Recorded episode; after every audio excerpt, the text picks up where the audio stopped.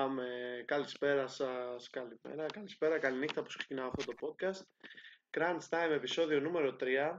Σήμερα δεν έχουμε τον καλό μας φίλο τον Τάσο που είναι ο συμπεριουσιαστής μου σε αυτή την εκπομπή. Σήμερα το επεισόδιο, στο επεισόδιο δεν θα αναφερθούμε καθόλου για NBA. Δεν θα πούμε, γίνονται πραγματάκια στο NBA, τα κρατάμε για τη Δευτέρα να προχωρήσουν και λίγο οι σειρές. Ήδη γίνονται ωραίοι αγώνες. Σίγουρα όσοι παρακολουθείτε το γνωρίζετε. Σήμερα έχουμε επεισοδιάκι που είναι αφιερωμένο όλο στα play-off της Ευρωλίγκας που ξεκινάνε την, την εβδομάδα που μας έρχεται, στην κανονική περίοδο, στα, στα ζευγάρια που έχουμε, στα πάντα, στα πάντα και έχω φυσικά την καλύτερη παρέα, δεν μπορούσα να έχω καλύτερους ε, συμπαρουσιαστές σήμερα, Δημήτρης Ζαβουδάκης, Θάνος Δαδιώτης, συνεργάτης από το site, από το Athletic Square μπορείτε να μας διαβάζετε. Καλησπέρα παιδιά. Καλησπέρα. Είστε έτοιμοι; Έχουμε να συζητήσουμε πολλά. Και πριν μπούμε στο, στα κυρίως θέματα, θέλω έτσι ένα μικρό σχόλιο για τους δύο σας. Πώς είδατε φέτος τη χρονιά στη EuroLeague; Σε γενικές γραμμές, ένα γενικό σχόλιο. Ε, όποιος θέλει παίρνει την πάσα πρώτος. Να ξεκινήσω; Ναι, ναι, ναι. Ξεκινά, ναι. ξεκινά. Ε, πιστεύω ότι ήταν μία από τις πιο ανταγωνιστικές ε, Ευρωλίγκες που έχουμε δει τα τελευταία χρόνια και πιο παλιά, άμα δεν κάνω λάθος. ναι, ναι. Ε, είδαμε ότι όλες οι ομάδες πάλευαν με νύχια και με δόντια για μια θέση στα play-off. Κάθε αγώνας για κάθε μία ομάδα ήταν πραγματικά μία μάχη, δεν υπήρχε εύκολος αγώνας. Ε, πέρα από ελάχιστους. Και ανυπομονούμε να δούμε και τα play-off που Ναι, και- αναμένονται να είναι συναρπαστικά. Ναι, αυτό ισχύει πάρα πολύ και μπορώ να πω ότι ακόμα και ομάδες που θεωρητικά από ένα σημείο και μετά ήταν αδιάφορες, κάνανε κηδείες. Βλέπε Άλμπα στην ΕΦΕΣ, ας πούμε, που εντάξει, το κρατάμε οικονομία για μετά αυτό, αλλά δεν ήταν ε, ότι ακόμα και ομάδες που είχαν μείνει εκτός play-off πηγαίναν απλά για να παίξουν και να φάνε 40 πόντους. Είχαμε, είχαμε πολύ ανταγωνιστική σεζόν. Δημήτρη; Ε, κοίτας, σε αυτό που είπες συμφωνώ, αλλά κάνουν και λίγο, πώς να το πω, ε, προετοιμάσουν το έδαφος για την επόμενη σεζόν μερικοί, από τη στιγμή που δεν έχουν κυνηγήσουν κάτι. Ε, Ναι. Η χρονιά εμένα μου άρεσε αρκετά, εντάξει, λόγω και ερυθρόλευκου φόντου ξανά. Ε, Ναι, ήταν ναι. μια αρκετά, α, α, ναι, ήταν, ναι, και, και να μην ήταν Ολυμπιακός, εντάξει, ήταν μια σεζόν που ακόμα και μέχρι τις πρώτες τρεις θέσεις ε, με ήταν ε, αρκετά στενά τα περιθώρια ακόμα και για ήττα. Ε, οι υπόλοιπες θέσεις επίσης το ίδιο. Ε, είχαμε, και τις, μερι- είχαμε και μερικές εκπλήξεις. Είχαμε τον ε, αποκλεισμό της ΕΦΕΣ, είχαμε και τον Ερυθρό Αστέρα που το πάλεψε μέχρι το τέλος. Είχαμε και τη Φενέρ η οποία είχε κάνει ένα πάρα πολύ καλό ξεκίνημα στην αρχή της σεζόν που Με 8-0 είχε και νομίζω. την πρώτη θέση. Ναι, ναι. Ε, και έχει φτάσει και μέχρι 11. Ε, αλλά έφτασε μέχρι την 8η θέση, τουλάχιστον περί το εισιτήριο. Ε, γενικά, πλην την πορεία του Παναθηναϊκού που πραγματικά με απογοήτευσε, ε, που ήταν μια αρκετά καλή σεζόν ε, μπασκετική. Ε, ευελπιστώ να είναι έτσι και τα play-off αλλά και το Final Four να ξεκινήσει έτσι όπως τέλειωσε ε, και να δούμε και ποιες ε, ομάδες θα καταφέρουν να πάρουν το εισιτήριο. Ωραία, τέλεια. Αυτό το κρατάμε για σε λιγάκι. Εντάξει, και εγώ με τη σειρά μου να πω ότι όντως ήταν μια, συμφωνώ και με τους δύο, ήταν μια σούπερ ανταγωνιστική χρονιά φέτος.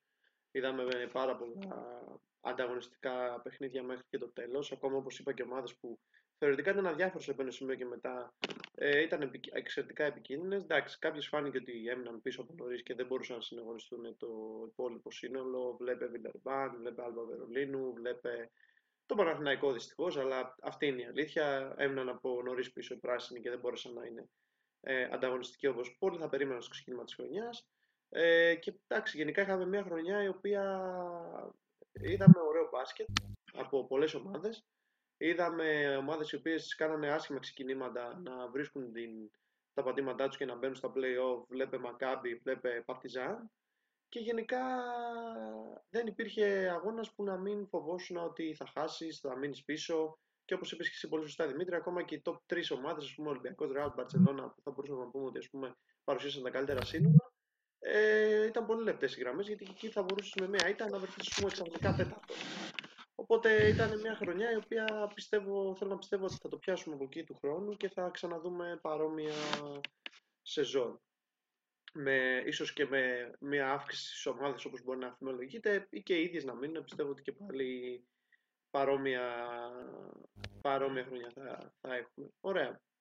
Ε, πριν μπούμε έτσι τώρα να πούμε για τα ζευγάρια και τα play-off, αλλά μην το πιάσουμε από εκεί. Εγώ λέω έτσι να κάνουμε μια γενική ανασκόπηση της όλης σεζόν ε, στην Ευρωλίγκα. Όπως είπαμε είδαμε μια σούπερ ανταγωνιστική χρονιά. Ε, και εντάξει, η αλήθεια είναι ότι ας το πιάσουμε από εκεί που υπάρχει το περισσότερο δράμα και το πιάσουμε από τις ομάδες που πρώτα μας απογοητεύσαν. Νομίζω ότι και οι τρεις μπορούμε να συμφωνήσουμε ότι Παναθηναϊκός, Εφές, Αρμάνι ήταν οι τρεις ομάδες που βάσει των προσδοκιών, ειδικά η Αρμάνι και η Εφές, ειδικά η Εφές θα πω, μας άφησαν με, ένα, με μια εικόνα πολύ άσχημη. Ε, Δημήτρη. Mm, συμφωνώ, ειδικά με την ΕΦΕΣ, από τη στιγμή που και ο Αταμάν ε, δεν θα είναι πλέον προπονητής, αν δεν κάνω λάθος. Ναι, όπως δείχνουν. Ε, ε, ναι. Ε, κοίτα, η ΕΦΕΣ πάντα ήταν, είχε, ειδικά τα τελευταία τέσσερα χρόνια, είχε μια στόφο που, του πρωταθλητή που μπορούσε εύκολα να σε κάνει να φοβηθείς ακόμα είτε, είτε ήσουν στην έδρα σου είτε δεν ήσουν. Ε, Παρ' όλα αυτά, ε, το χάσιμο των ε, αποδητηρίων και γενικά η συνολική εικόνα σε παιχνίδια που δεν υπήρχε η ανάλογη, ε, πώς το πω, το ανάλογο σκοράρισμα ε, από τους παίκτες. Ε, υπήρχαν αρκετοί, αρκετοί που ήταν και ντεφορμέ. Ε, δεν ξέρω. Πραγματικά η ΕΦΕΣ ήταν μια ομάδα που Ένα τουλάχιστον ναυάγιο. φέτος ακριβώς ήταν ναυάγιο, δεν, δεν πατούσε καλά στα πόδια της. Δηλαδή δεν σου έδειχνε ότι ήταν η πρωταθλήτης ε, δύο χρόνια συνεχόμενες ε, και ότι δεν μπορούσε να πάει και φέτος για τα play-off. Ε, το έχουμε και υπεραναλύσει νομίζω την ΕΦΕΣ. Δεν νομίζω Εντάξει, ότι τα έχουμε έχουμε κάτι- αναλύσει, δεν τα έχουμε αναλύσει εδώ Ναι. στο pod, τα έχουμε αναλύσει σε εκπομπές του ράδιο εδώ πέρα. Το... Δεν έχουμε αναπτύξει μεγα... πιο αναλυτικά Ναι, ναι, ναι. συγκεκριμένη θεματολογία. Εντάξει. Ε, πριν, πριν πω και εγώ τη γνώμη μου, Θάνο, Πιστεύω πιο πολύ, όπως είπατε κι εσείς, ε, η ΕΦΕΣ ε, νομίζω τους απογοήτευσε όλους, γιατί περιμένουν πολλά περισσότερα από αυτή την ομάδα. Ε, είδαμε αρχικά ότι δεν είχε εξ αρχής τα, για αρκετά παιχνίδια τον Λάρκιν. Ήταν τραυματίας, μετά ήταν και ο Μίσιτς, μετά αναγκάστηκαν να παίξουν ε, με, με τραυματισμούς. Ε, είδαμε ότι υπήρχε και ένας χαμός στα αποδητήρια, είδαμε κάποια tweet κάποιων παιχτών της ΕΦΕΣ. Γενικά ο Αταμάν το, έχει- την είχε χάσει την μπάλα. έχει χάσει την Δεν, ομάδα. ε, την είχε χάσει την ομάδα του. Ε, και αυτό φάνηκε τα αποτελέσματα που είδαμε ότι η ΕΦΕΣ δεν μπήκε ε, στα play-off. Ε, Τελείωσε. Εντάξει, δέκατη, και- Ναι, τελείωσε δέκατη. Αποτυχία, ξεκάθαρα. Τελείωσε Γιατί είχε δέκατη. ένα τρομερό έργο. Είχε ένα τρομερό ρόστερ και πραγματικά νομίζω ότι και οι τρεις μας όταν πέρσι κέρδιζε την Ευρωλίγκα στο Βελιγράδι και ανακοινώθηκε μία ώρα μετά, ε, μπορεί και πολύ, λι- πολύ πιο πριν, ε, ας πούμε να έχει ανακοινωθεί πριν καν τον τελικό νομίζω, έχει ανακοινωθεί η συγκεκριμένη μεταγραφή του Κλάιμπερν, ε, θαρρούσες ότι εντάξει αυτή η ομάδα πάει για, για δυναστεία, δηλαδή Εντάξει, μπορεί να μην παίρναν το πρωτάθλημα, να μην παίρναν την Ευρωλίγκα, αλλά περίμενες ότι άπαξ και μπουν στα play-off θα δημιουργήσουν χαμό. Και όχι μόνο ότι πήγαν στα play-off. Δεν σου έδειχναν και όλη τη χρονιά ότι είναι ικανοί για να διεκδικήσουν την οκτάδα. Δηλαδή, όπως είπε πολύ σωστό και ο Θάνος, από νωρίς χάσαν τον Λάρκιν, γιατί είχε τον τραυματισμό που είχε οικονομήσει από το Ευρωμπάσκετ με τον Αστράγαλό του που είχε χρειαστεί να κάνει μια επέμβαση. Μετά ε, χάθηκε και ο Μίσιτς με κάποιους ε, τραυματισμούς κατά τη διάρκεια της σεζόν και νομίζω ότι αυτό που χάλασε τη χημεία της ομάδας είναι ότι εξαιτίας του Λάρκιν που ήταν εκτός για ένα τρίμηνο, αν θυμάμαι καλά, ε, αναγκάστηκε ο Αταμάν να μοιράσει πολύ το παιχνίδι σε Μίσιτς και Κλάιμπερν. Έτσι είχε βρει αυτό το δίδυμο που πήγαινε καλά και όταν ξαφνικά επέστρεψε ο Λάρκιν έπρεπε να ξαναβρεί τα λεπτά να δώσει στον ε, ε, Τούρκο, ε, πολιτογραφημένο Τούρκο Γκάρτ ε, για να είναι και αυτός ευχαριστημένος με τον χρόνο συμμετοχής του. Οπότε φαίνεται, όπως είπε και πάλι πολύ σωστά ο Θάνος, δεν ήταν ικανοποιημένος γιατί έβγαλε προς τα έξω την ε, δυσαρέσκειά του με το tweet που είχε κάνει. Που αν θυμάμαι καλά, είχε σχολιάσει και είχε πει ότι πώς γίνεται σε ένα τόσο σημαντικό παιχνίδι. Ήταν ένα μάτς με τη Real. Εξαναβολής λόγω του σεισμού που είχε γίνει στην Τουρκία να παίζω εγώ τόσο λίγα λεπτά ενώ κάποιοι άλλοι παίρνουν περισσότερα και πήγαινε προς τον Κλάιμπερ. Οπότε όπως είπε και ο Δημήτρης, χάθηκαν τα αποδητήρια και εντάξει, όταν μια ομάδα χάνει τα αποδητήρια, βλέπουμε τι γίνεται και σε όλα τα σπορ. Οπότε νομίζω ότι ομόφωνα μπορούμε να πούμε ότι η ΕΦΕΣ ήταν η μεγαλύτερη απογοήτευση στη σεζόν, έτσι δεν είναι; Ξεκάθαρα. Σίγουρα, ναι. Και εγώ θα ήθελα έτσι και το σχόλιο σας σε περίπτωση που φύγει ο Ανταμάν, που από ό,τι φαίνεται προς τα εκεί πάει, είτε και αν κερδίσει και το πρωτάθλημα στην Τουρκία, ας πούμε, νομίζω ότι είναι δεδομένο. Ε, είτε ο Τρινκέρι που ακούγεται, είτε ακόμα και ο Λάσο, είτε ακόμα και ο Έλληνας κότσο, ο Γιάννης Φερόπουλος που έχει ακουστεί για το όνομά του, για τον πάγκο της ΕΦΕ, συγγνώμη. Πώς τη βλέπετε εσείς λίγο την επόμενη μέρα της ΕΦΕΣ. Ε, το πάω από την ανάποδη τώρα, Θάνο. Ε, δεν, νομίζω δεν έχει ακουστεί κάποιο όνομα προπονητή, άμα δεν κάνω λάθος για την, ε, για την Εφές ακόμη. Είναι γενικά. Ακούγεται ο Τρινκέρι, ακούγεται ο Σφαιρόπουλος, ακούγεται ο Λάσο, όλοι ελεύθεροι σε γενικές γραμμές. Όλοι ελεύθεροι. Όλοι, ναι. Για... Οκ, ε, πιστεύω ότι έχει κλείσει ο κύκλος του Αταμάν στην Εφές, να είμαι ειλικρινής, γιατί εντάξει, πιστεύω έκανε νομίζω δύο-τρεις καλές χρονιές, πήρε δύο Ευρωλίγκες, τρεις νομίζω, τη μία ήταν λόγω COVID. Ε, αλλά βλέπουμε ότι άμα δεν γίνουν και μεταγραφές, δεν, ε, δεν νομίζω να δεν νομίζω να μπορεί να προσφέρει κάτι ο Αταμάν. Ναι. Οπότε πιστεύω θα το κάνει καλό να φύγει, γνώμη μου πάντα. Τώρα, όπως είπες, υπάρχουν πολλοί προπονητές. Είπες με Σφερόπουλο, Τρικέρι, είναι ο Λάσο, είναι ο Σκαριόλου που ακούγεται ότι θα φύγει από την ε, Virtus. Είναι αρκετοί προπονητές. Ναι, ο Σκαριόλο βέβαια υπάρχει ότι θα πάει στην Real, οπότε έχει κλείσει κάποιο αυτή η θέση. Έχει κλείσει κάποιος αυτός ο προπονητής. Απλά νομίζω ότι απλά θα πρέπει να τελειώσει η σεζόν για να επισημοποιηθεί, ίσως. Ναι, ναι. Ε, Δημήτρη; Ε, κοίτα, ε, ε, το έχουμε πει αρκετές φορές και θα το ξαναπούμε τώρα. Ο Αταμάν είναι ένας προπονητής που ήξερε πώς να πουλατρήσει την ΕΦΕΣ. Αυτό δεν θα αναιρεθεί, είτε μείνει είτε φύγει. Ε, είναι νομίζω ο, ο πιο κατάλληλος για να μπορέσει να ξαναφτάσει στην ΕΦΕΣ εκεί που ήταν και ας χρειαστεί τον χρόνο για να, τα, για να, τέλος πάντων, να, να συντάξει λίγο τους παίκτες του. Τώρα το Ναι. ποιος θα αναλάβει τώρα, ε, να σου πω την αλήθεια, ε, δεν νομίζω ότι η ΕΦΕΣ θα μπορέσει να είναι καλύτερη, είτε ε, χωρίς τον Αταμάν για την ακρίβεια. Και, στον, και στην αναλάβει και ο, και ο Λάσο, και στην αναλάβει και ο Σφερόπουλος. Δεν θα δούμε τον μπάσκετ που έπαιζε επί Αταμάν.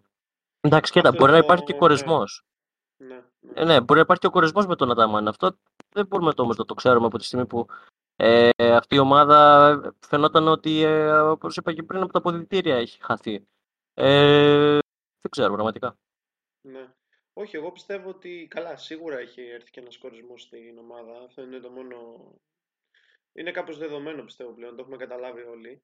Ε, αυτό που έχω να πω εγώ είναι ότι αυτό που έκανε ο Ταμάν είναι ότι δημιούργησε μια ομάδα που έπαιζε πολύ free flowing, free flowing ba- basket με τα πρότυπα του NBA κατά βάση. Δηλαδή ο καθένας να παίρνει την προσπάθεια πάνω του, να παίζει ο καλός παίκτης να έχει τις περισσότερες κατοχές, ε, ένα έτσι πιο ανοιχτό τύπου, ένα είδους μπάσκετ και όχι τόσο δε- με σύστημα και να ακολουθούμε μια συγκεκριμένη, ε, ένα συγκεκριμένο ρυθμό, ένα συγκεκριμένο πλάνο. Ε, δούλεψε τρεις-τέσσερις χρονιές για να κρύβει, γιατί η ΕΦΕΣ είχε πάει τελικό το 19 και το είχε χάσει από τη ΖΕΚΑ, έγινε αυτό με τον COVID, μετά τα πήρε τα επόμενα δύο. Και σίγουρα αυτό που, όπως έχουμε συμφωνήσει και πολλές φορές, υπήρξε, έχει έρθει ο κορεσμός, πρέπει να γίνει μια αλλαγή. Εντάξει, δεν συμφωνώ με το ότι πήγε μια σεζόν λάθος τον γκέ με τον Αμάν με τη μία. Γεια σας, πάμε στον επόμενο. Αλλά νομίζω ότι έχει τσακωθεί και με τους περισσότερους παίχτες της ομάδας. Οπότε γι' αυτό πάει σε αυτή την αλλαγή η, η, η ΕΦΕΣ που φαίνεται να γίνεται το καλοκαίρι. Τώρα ποιος θα είναι ο επόμενος προπονητής; Πρέπει να το δούμε. Σίγουρα ο Τριγκέρι δεν ξέρω αν μπορεί να αναλάβει ένα τέτοιο μπάγκο μια τέτοια ομάδα που έχει συνηθίσει να είναι σε πιο μικρά budget και χωρίς ιδιαίτερη πίεση. Και άμα πετύχει κιόλας θα έπαιρνε και εύσημα και θα πρέπει να πετύχει με τη μία. Ε, σίγουρα και ο coach Σφαιρόπουλος είναι ένας εξαιρετικός προπονητής και αν του δοθεί χρόνος, είχαμε δει τι είχε κάνει και με τον Ολυμπιακό, πιστεύω μπορεί να δημιουργήσει ένα πολύ καλό σύνολο και όχι να πάει κάπου που πρέπει να φέρει άμεσα αποτελέσματα και άμα δεν τα φέρει να απολυθεί. OK. Okay. Θέλετε κάποιο άλλο σχόλιο για την ομάδα της ε, ΦΕΣ; Ε, με, εγώ προσωπικά όχι. Ωραία. Ούτε εγώ. Ούτε. Ωραία. Ε, πριν πιάσουμε τον Παναθηναϊκό που είναι ένα άλλο μεγάλο κεφάλαιο, Ε, δύο λόγια για την Αρμάνη που δεν τα έχουμε αναφέρει πολλές φορές. Ε, Δημήτρη; Ε, η Αρμάνη εμένα προσωπικά προς το τέλος της σεζόν μου άρεσε αρκετά και μου θύμισε την περσινή Αρμάνη. Ε, βέβαια από την αρχή της σεζόν υπήρχαν τα θεματάκια της. Ε, νομίζω όμως ότι δεν μπορείς να κρατήσεις ένα καλό διάστημα. Δηλαδή να πεις ότι θα φτάσω ε, στο δεύτερο κύριο να κάνω ένα καλό run και στο τέλος θα το σώσω, ενώ στην αρχή δεν έχω καταφέρει τίποτα και πάω από ήττα σε ήττα. Ε, ε, κατά πάσα πιθανότητα του χρόνου θα είναι αρκετά καλύτερη από τη στιγμή που έδειξε τουλάχιστον στα τελευταία παιχνίδια. Και εκεί ε, θα αλλάξει προπονητής. Ε, Ακριβώς. Ε, θα δείξει ότι τουλάχιστον του χρόνου θα μπορέσει να διεκδικήσεις την οκτάδα και δεν θα είναι, δεν θα είναι στις τελευταίες θέσεις. Ε, όπως έκανε και πέρσι. Ε, κοίτα, εμένα σου είπα, μου άρεσε προς το τέλος. Στην αρχή είχε αρκετά προβλήματα, δεν κατάφερε κάτι. Ε, για μένα η σεζόν της Αρμάνη ήταν αποτυχημένη. Ναι. Ε, ναι. Ε, οπότε πρέπει να βασιστεί λίγο και καλά έκανε στο ότι του χρόνου θα δείξει ένα καλύτερο εαυτό γιατί ε, έχει νομίζω και το ρόστερ για να τα καταφέρει. Ε, αυτά. OK. Okay. Θάνο. Εντάξει, η Αρμάνι είχε, είχε πολλά προβλήματα στην αρχή της σεζόν. Είχε πολλούς τραυματισμούς. Ε, εντάξει, ήταν και, είναι και ο Μίτρου-Λονγκ βέβαια μια απώλεια, θα πω μεγάλη. Σωστά, ε, λόγω οποία... του όλου θέμα με το... Ναι. Λόγω του όλου θέματος που έχει γίνει με αυτόν. Ε, εντάξει, στο τέλος είδαμε ότι έκανε κάποιες σερί νίκες. Κάποιοι παίχτες που βοήθησαν πολύ την ομάδα, π.χ. Μπάρον, ε, ο Νέιπιερ που ήρθε από την... Νέιπιερ. Νομίζω στην αρχή έχασε και το Shields, άμα δεν κάνω λάθος, ναι, ναι, ναι, τραυματιστεί. Ναι, ναι, ναι, Ήταν και αυτός μεγάλη απώλεια, γιατί είναι ένας πολύ καλός παίκτης. Ε, θα δούμε την, ε, το καλοκαίρι τι θα γίνει με αυτήν την ομάδα, να δούμε, λογικά θα έρθει άλλος προπονητής, δεν ξέρουμε. Ναι. Σίγουρα θα γίνουν μεταγραφές, αποχωρήσεις, θα δούμε. Πάντως για αυτή τη σεζόν ήταν, ήταν αποτυχία για την Αρμάνη. Ναι, συμφωνώ, συμφωνώ και με τους δύο. Ε, όχι, η Αρμάνη, εντάξει, κοίτα να δεις, δεν μπορείς να πεις ότι έφταιγε στο 100% με Σίνα, γιατί όταν παίρνεις τον πάγκο σου, μένει εκτός, τραυματίζεται με το καλημέρα, τραυματίζει το Σίλς που παίρνει τον ο καλύτερος παίχτης. Ε, έχεις ένα κάρο προβλήματα και με άλλους τραυματισμούς και ουσιαστικά το ρόστρο που έχει συντομήσει, το μισό είναι έξω και είναι με πατρίτσε σε εισαγωγικά ε, πώς να μπορέσεις μετά να πας full και να πεις πάμε να διεκδικήσουμε ό,τι είναι να διεκδικήσουμε. Η ομάδα δεν βρήκε τη, την ισορροπία που χρειάστηκε. Τελευταία, θυμάμαι, ήταν ε, στον πρώτο γύρο, στις θέσεις που πρέπει να κάθονταν στην βαθμολογία. Ε, και εντάξει, ναι, ναι, κάπως ήρθε ήταν. Napier, ναι, σωστά, κάπως ήρθε Napier, το πήραν εκεί, κάνανε ένα 5-0 νομίζω, 7-0, κάπου εκεί στην Ευρωλίγκα, ίσως 7-0 το φτάσανε και μαζί με τις νίκες στο πρωτάθλημα. Εντάξει, Κάπως υπήρξε εκεί το όνειρο ότι μπορεί και να μπουν στην οκτάδα ως 8η. Εντάξει, δεν έγινε ποτέ. Είχε την καλύτερη άμυνα μέσα στην Ευρωλίγκα, μέσα στη σεζόν. Ε, δεν είχε καλή επίθεση. Νομίζω ότι αυτό έπαιξε το μεγαλύτερο ρόλο. Σε πολλά μάτια υπήρχαν 3-4 παιχνίδια που σκόραρε λιγότερο και από 60 πόντους. Σίγουρα θυμάμαι με τον Ολυμπιακό πρέπει να έχει σκοράρει λίγο στο σεφ. Με την Εφές που είχε χάσει με 30 πόντους μέσα στην έδρα της. Σε ένα μάτσο με την Virtus είχε σκοράρει με το ζόρι 50. Οπότε όλα αυτά αποτέλεσαν σε αυτό το ναυάγιο και από πλευρά Σαμάνη. Ένα πολύ καλό ρόστερ, όπως είπε και ο Δημήτρης, που δεν οδηγήθηκε πουθενά και από εκεί που μια Αρμάνη που το 21 έφτασε Final Four, τώρα την βλέπουμε, την είδαμε 10η, τελευταία ένα διάστημα. Ε, πιστεύω ότι και εκεί θα γίνει ένα restart, κάπως θα πάνε από την αρχή ε, στη σεζόν για να δουν τι μπορούν να διορθώσουν και ίσως με έναν καινούργιο προπονητή να το πιάσουν από το θα το πιάσω από την αρχή το όλο θέμα. OK. Okay. Ε, πάμε σε μια ομάδα που σηκώνει πολύ συζήτηση βέβαια. Θα είμαστε όσο πιο λιτοί και περιεκτικοί γίνεται, να μην πούμε πολλά και να πάμε στα προβλέψεις μας. Ε, Παναθηναϊκός. Ε, Δημήτρη. Ε, κοίτα, ε, μπορεί να είμαι Ολυμπιακός, αλλά έχω παρακολουθήσει σχεδόν τα περισσότερα παιχνίδια του Παναθηναϊκού στη φετινή Ευρωλίγα. Ε, ο Παναθηναϊκός ε, ε, να πω την αλήθεια, από την αρχή της σεζόν δεν μου έκανε, την, ε, το, δεν μου έκανε το κλικ για να πω ότι μπορεί να κυνηγήσει κάτι φέτος. Ε, είχε μερικά παιχνίδια που έπαιξε καλό μπάσκετ, ε, μερικές νίκες που μερικοί δεν το περιμέναμε καθόλου. Ε, είχαμε την, ε, τον Ράντονιτς να φεύγει νύχτα που λένε και να βλέπουμε το Σερέλη. Ναι. Ακριβώς να βλέπουμε το Σερέλη να προσπαθήσει να, να μαζέψει τα ασυμμάζευτα. Έναν Μπέικον που ε, έπαιρνε τις επιθέσεις και δεν ήταν καθόλου ομαδικός. Ε, γενικά ο σχεδιασμός του Παναθηναϊκού δεν ήταν άσχημος. Ε, δεν μπορείς να το χαρακτηρίσεις άσχημο από τη στιγμή που έχεις παίκτες ε, τον Πονίτκα, ε, Πάρις Λι, τον Μπέικον που παρόλο που είναι ε, σχετικά ατομιστής, ε, δημιουργικά είναι αρκετά καλός. Ε, Γκρικόνης Γκουτάιτη, δεν μπορείς να πεις ότι είναι ε, κακό ρόστερ. Δεν μπορείς να το χαρακτηρίσεις έτσι. Απλώς ε, σε πολλά παιχνίδια του έλειψε μια προσωπικότητα που μπορεί να του δώσει λύσεις. Ε, και θα πω και λίγο στα τελευταία παιχνίδια, πώ το τελευταίο εντός παιχνίδι του Παναθηνικού με την Άλμπα, ε, που έχασε για 4 πόντους, του έλειψε αρκετά και το σουτ, που δεν είχαν και την αυτοπεποίθηση να μπουν μερικά μεγάλα σουτ. Δεν είχε τους παίκτες να το να σκοράρουν. Οπότε η φετινή σεζόν του Παναθηνικού ε, ίσως και να κλήθηκε να δώσει απαντήσεις σε σχέση με τον ε, περσινό. Ε, αλλά αυτό δεν μπορούσε να αντισταθμίσει σε σχέση με πέρσι. Δεν ήταν η εικόνα του. Η εικόνα του δεν ήταν ουσιαστική.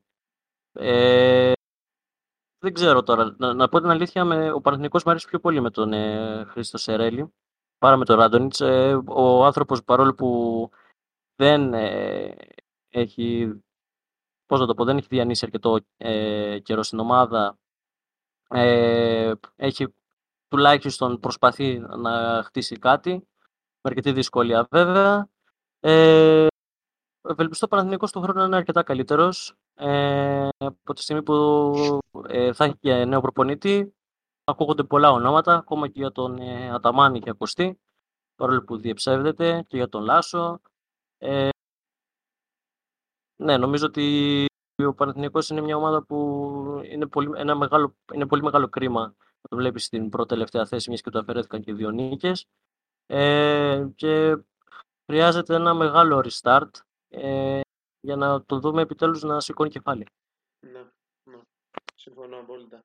Ε, Θάνο; Ναι, είναι μια περίεργη κατάσταση ο φετινός Παναθηναϊκός. Ε, πιστεύω οι επιλογές που γίνονται είναι ξεκάθαρα λάθη της διοίκησης. Δηλαδή, εντάξει, αυτός ο προπονητής, ο Ράντονιτς που ήρθε στην αρχή, είδαμε ότι δεν ήξερε να μιλάει αγγλικά. Δεν, δεν υπήρχαν αυτός, αυτοσχηματισμοί στο παιχνίδι του Παναθηναϊκού. Ε, βλέπαμε να έχει συνέχεια την ε, μπάλα ο Μπέικον, να πάει να κάνει ατομική προσπάθεια. Στο πρώτο μισό του, της χρονιάς ήταν πολύ καλός ο Μπέικον και τα έβαζε τα σουτ. Αλλά ήταν μόνο αυτός. Ναι. Βλέπαμε οι άλλοι παίκτες δεν, ναι, δεν, δεν είχαν και κίνητρο να παίξουν σε μια φάση. Είχαν κουραστεί. Δεν, δεν, ο προπονητής δεν τους χρησιμοποιούσε έτσι όπως έπρεπε. Ε, εντάξει, μετά ήρθε ο Σερέλης, μάζεψε κάπως την κατάσταση. Είδαμε ότι ήταν ανταγωνιστικός και με τον Ολυμπιακό. Και στην Ευρωλίγκα πήρε κάποια παιχνίδια, έχασε βέβαια κάποια τελευταία στιγμή. Ε, εντάξει, οι παίχτες οι οποίοι δεν είναι εντελώς κακοί, θα πω. Απλώς δεν είναι για το κάτι παραπάνω, πιστεύω. Για, ή για playoff, για, για Final Four. Ναι, ναι. Ε, εντάξει, όχι όλοι. Α πούμε, ο Bacon σίγουρα ή ο Lee, ε, πολύ καλοί παίχτες. Και ο Γκουντάιτη είναι καλοί παίχτες. Δεν, δεν έχει κακό ρόστερο ο Παναθηναϊκός δεν είναι κακό ρόστερ, απλώς ίσως για το κάτι παραπάνω, κατάλαβες. Ναι. Ε, ναι, για, ναι, για ένα Final Four. Ναι, και, και είδαμε ότι αυτή η χρονιά δεν, δεν, είχε, δεν υπήρχε χημεία. Οι παίκτες ε, δεν είχαν κίνητρο όπω ε, προνέφερα. Ξεμακάρει να, ε, Παναθηναϊκός να, να ανακάμψει, να γίνει το, ξεσ, το ξεσκαρτάρισμα, να γίνει ένας προπονητής ο οποίος να τον εμπιστευτεί ο Γιανακόπουλος και να τον αφήσει να κάνει τη δουλειά του. Και να επιλέξει τους παίχτες, πολύ βασικό. Okay. Αυτό Ωραία. πιστεύω. Ωραία. Εντάξει, εγώ συμφωνώ πάνω κάτω στα πάντα σε όσα είπατε. Ε, η αλήθεια είναι ότι ναι, έγιναν πολλά λάθη. ένα σχεδιασμός με μια ομάδα η οποία κάποια στιγμή είχε τρία-τέσσερι παίκτες οι οποίοι παίζανε, μπορούσαν να παίξουν τόσο στο 3 όσο και στο 4. Ε, ένας προπονητής ο οποίος, όπως είπατε και οι δυο σας, φάνηκε από νωρίς ότι δεν μπορούσε να, ανταπεξέλθει ε, στην, σε αυτό το σύνολο, σε αυτό το βάρος του να πάρει μια ομάδα η οποία είναι. Ναι, OK, okay, έχει πέσει ο Παναθηναϊκός τα τελευταία χρόνια, αλλά είναι μια πάρα πολύ μεγάλο, πάρα πολύ μεγάλος ε, σύλλογος ε, που προφανώς το να τον βλέπεις τόσο χαμηλά ε, είναι περίεργο, είναι οξύμορο, αλλά έχουν γίνει πολλά λάθη. Ε, αυτό σηκώνει και μια ζήτηση και ένα ξεχωριστό επεισόδιο μόνο του το πώς έχει φτάσει ο Παναγενικό να είναι σε ένα τέτοιο σημείο εδώ ε, μετά από κάλες σεζόν και πρωταθλητή σε πολλά χρόνια.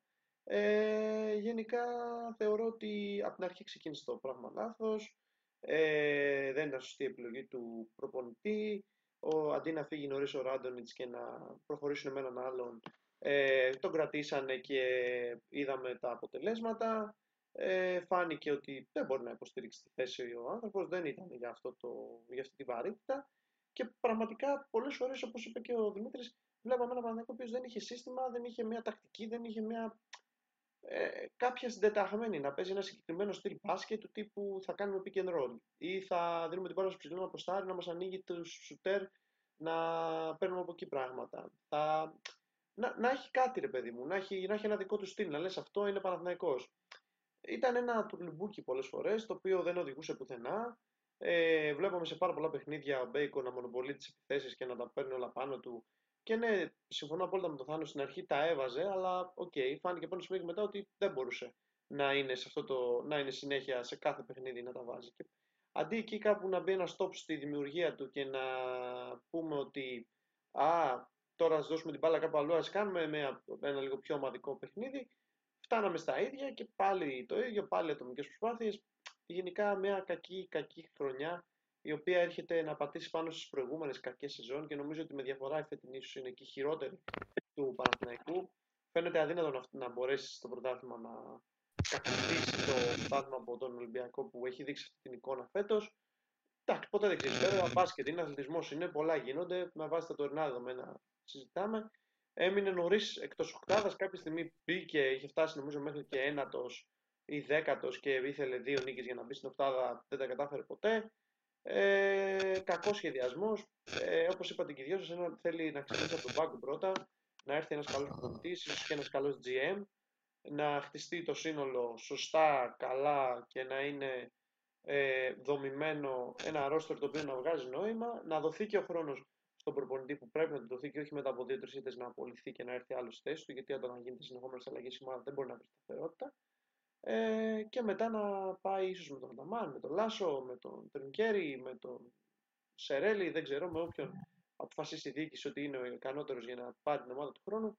Αν κάνει ας πούμε, και πέντε σεριγίτε, να μην απομακρυνθεί. Να μείνει στο, στο πάγκο του, στο project, για να ξανανακάμψει η ομάδα του Παναθηναϊκού ε, σε ένα διάστημα ε, δύο, δύο χρόνων. Όπως και με τον Πασκουάλ στην αρχή δεν πέτυχε με τη μία στην ομάδα του. Δόθηκε ο χρόνος και είδαμε ότι παρουσιάζει δύο χρονιές ένα, πολύ, ένα πολύ καλό και ένα ανταγωνιστικό σύνολο. Κάτι παρόμοιο πρέπει να γίνει και με τον προπονητή που θα έρθει ε, το καλοκαίρι. Θάνο, Αταμάν.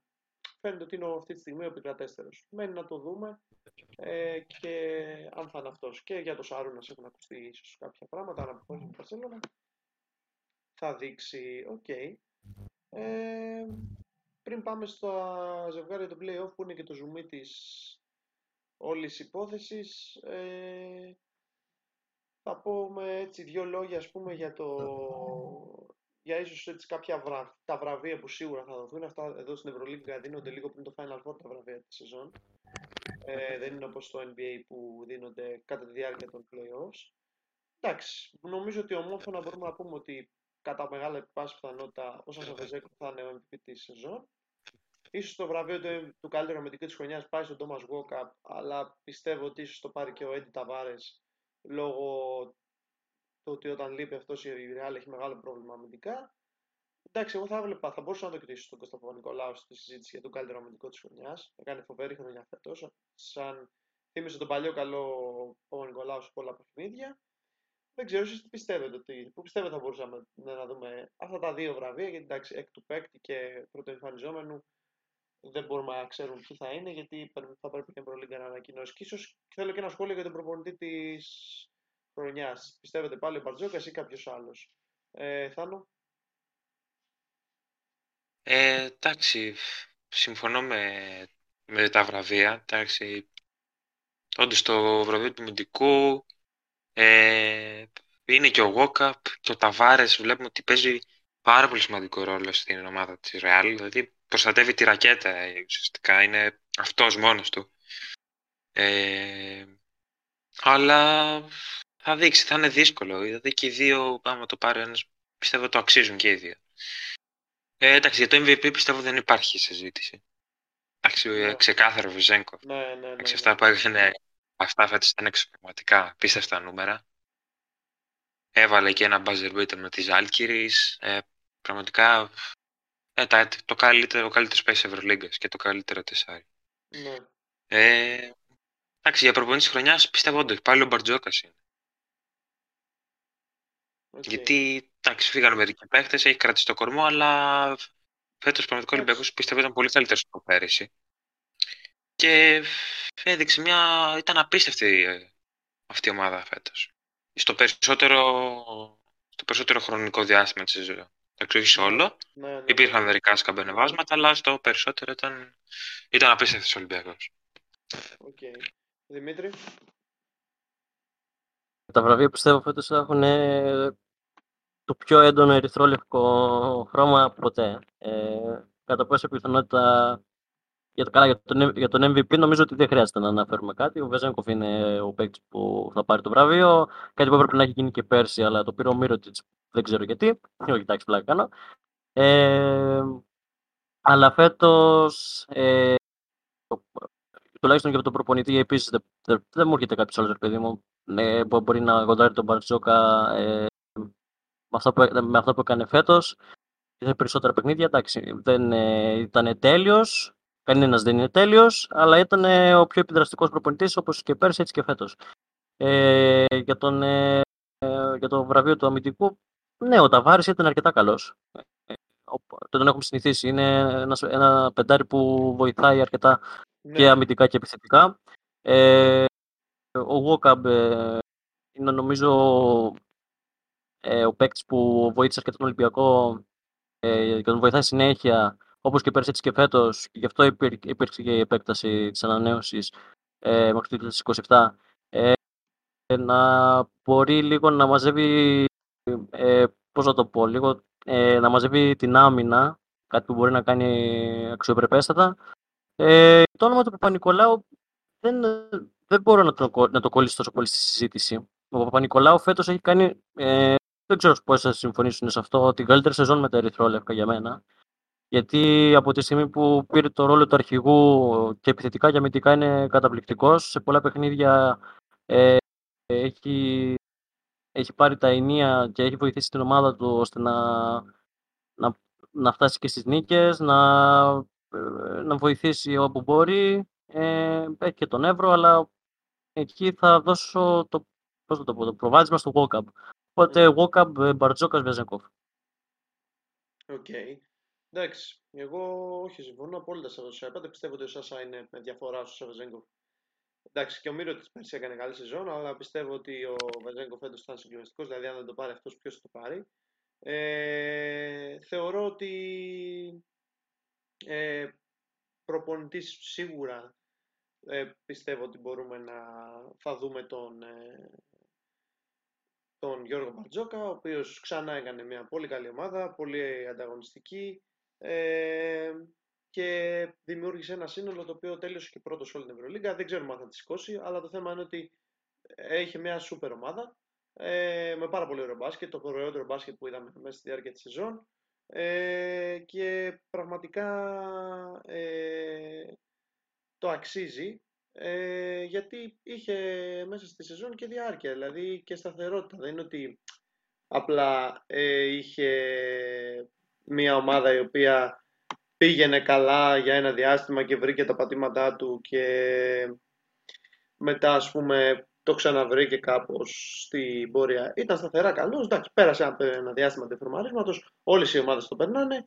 Τα βρήκε τα πατήματά της ξανά. Ε, και τώρα βλέπουμε ότι πάει δυνατή. Έζησαν κάποιους και τους διακόπτες στο, στα μέσα της ε, λίγο πριν το τέλος των play-off για να ξεκουραστεί και η ομάδα επειδή εντάξει, δεν μπορούν να παίζουν με σπασμένα τα φρένα όλη την ώρα. Πρέπει και οι παίχτες να ξεκουραστούν, να πάρουν τον χρόνο που χρειάζονται για να είναι δυνατοί για, τα, για το δύσκολο κομμάτι που είναι τώρα τα play-off της EuroLeague. Εγώ πιστεύω ότι σίγουρα ο coach Μπαρτζόκας το αξίζει αυτό το βραβείο και ο Βεζέγκο φυσικά το βραβείο του MVP. Τώρα όσον αφορά το βραβείο του καλύτερου αμυντικού της χρονιάς, ναι, θα μπορούσε να το πάρει ο Όκαπ. Αλλά εγώ πάντα αυτά τα βραβεία τα πηγαίνω με τη λογική ότι αν αυτόν τον παίχτη τον βγάλεις από την ομάδα, θα, πώς θα παίξει μετά η ομάδα. Και τι εννοώ, δηλαδή ο, ο Ταβάρης άμα λείψει από τη Ρεάλ έχει πολύ μεγάλο πρόβλημα αμυντικά. Προφανώς και αν λείψει και ο Γόκαπ από τον Ολυμπιακό και εκεί θα υπάρχει θέμα. Ε, δεν ξέρω. Θεωρώ ότι θα μπορούσαν όμως να το καλύψουν αυτό το θέμα γιατί υπάρχουν και άλλοι καλοί αμυντικές, αμυντικοί, συγγνώμη. Παπα-Νικολάου, Μακίση, ε, ο Φάλ είναι καλός αμυντικός. Οπότε θα μπορούσε να καλυφθεί το κενό του. Ενώ στο Ταβάρες θα είναι πιο δύσκολο. Δεν υπάρχει άλλος σαν αυτόν στην ομάδα ε, που μπορεί να καλύψει αυτό το κενό αν λείψει αυτός. Γιατί πραγματικά είναι σαν τερματοφύλακας. Είναι στη ρακέτα μέσα και κόβει τα πάντα. Δηλαδή, πολλές φορές δεν, δεν σου κάνει έτσι να πάρεις φόρα να μπεις στη ρακέτα να κάνεις μια φάση όταν είναι ο ψηλός όμω ε, μέσα, ο ψηλός όμως σέντερ μέσα στην ομάδα. Οπότε θεωρώ ίσως πάλι πάει το βραβείο. Δίκαια φυσικά. Ε, αλλά και ο Γόκαπ έκανε μια συγκλονιστική σεζόν φέτος και σίγουρα είναι με διαφορά ο καλύτερος αμυντικός στις θέσεις της περιφέρειας. Ε, σε ό,τι έχει να κάνει με τους Γκάρτ. Μαζί με τον Ντάντε έξω, μίσος της Παρτιζάν. Ωραία. Κάτι άλλο, παιδιά, πριν πάμε στα, στην ανάλυση των ζευγαριών το playoff και να κάνουμε τις προβλέψεις μας. Νομίζω ότι τα έχουμε πει τα περισσότερα. Ωραία. Λοιπόν, θα το πάμε από την αρχή προς το τέλος. Θα πάμε από, από τον πρώτο στον τελευταίο, ε, από τα ζευγάρια. Ας πιάσουμε και την ομάδα που τώρα αναφερθήκαμε και ας πάμε στο ζευγάρι του Ολυμπιακού με τη Φενέρ Μπαχτσέ. Ο Ολυμπιακός, όπως είπαμε, πραγματοποίησε μια συγκλονιστική σεζόν. Τελείωσε με 21-10, αν δεν κάνω λάθος, τη σεζόν του στη, στη βαθμολογία της, στη βαθμολογία της Ευρωλίγκας.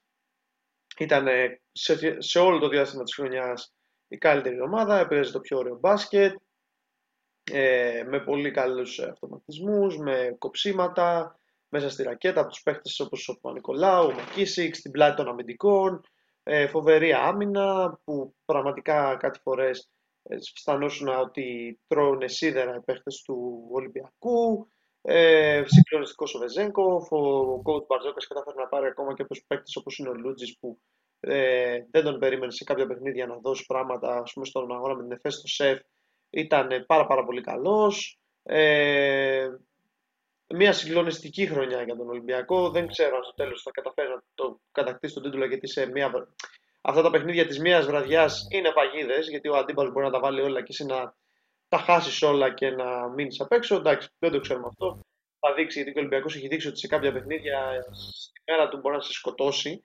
Βλέπει αγώνες όπως με την Virtus, όπως με τη Φενέρ Μπαχτσέ, τα δύο μάτσε Τουρκία και ΣΕΦ που το ένα του κέρδισε με 20 πόντους και το άλλο κοντά στο συν 35 νομίζω έχει πάει διαφορά κάποια στιγμή. Ε, συγκλονιστική σεζόν γενικά, το πω για άλλη μια φορά. Είχε έτσι ως ένα θέμα σε ό,τι είχε να κάνει με τον εγκαταστάτη του Tyler Dorsey γιατί ο Εζάια Κάνα δεν είχε πέρα από κάποια ξεχώρα παιχνίδια δεν ήταν καλός σε διάρκεια και έχει ένα θεματάκι εκεί, αλλά ακόμα και αυτός αμυντικά ήταν πάρα πολύ καλός σε κάποια μάτς. Ε, και έχει να παίξει με μια Φενέρμπαχτση του coach Τούδη, η οποία ξεκίνησε όπως είπε και ο Δημήτρης με ένα 11 και μετά κάπως στο δεύτερο γύρο έπεσε παρότι ότι είχε ένα πλούσιο ρόστερ και εκεί αυτή κάπως λοιδορήθηκε με τραυματι... συγγνώμη, λοιδορήθηκε. Ταλαιπωρήθηκε με, με τραυματισμούς, έχασε τον Τζέκιρι, έχασε τον Μότλι για ένα διάστημα. Τώρα μπαίνει στα playoff χωρίς τον Μπούκερ, τον Μπιέλιτσα και τον Βίλμπεκιν. Σημαντικές απουσίες, ειδικά οι δύο τελευταίες, Μπούκερ και Βίλμπεκιν. Ε, αλλά μια σίγουρα επικίνδυνη ομάδα. Πρόσθεσε και τον Τάιλερ Ντόρσεϊ στα μέσα της χρονιάς.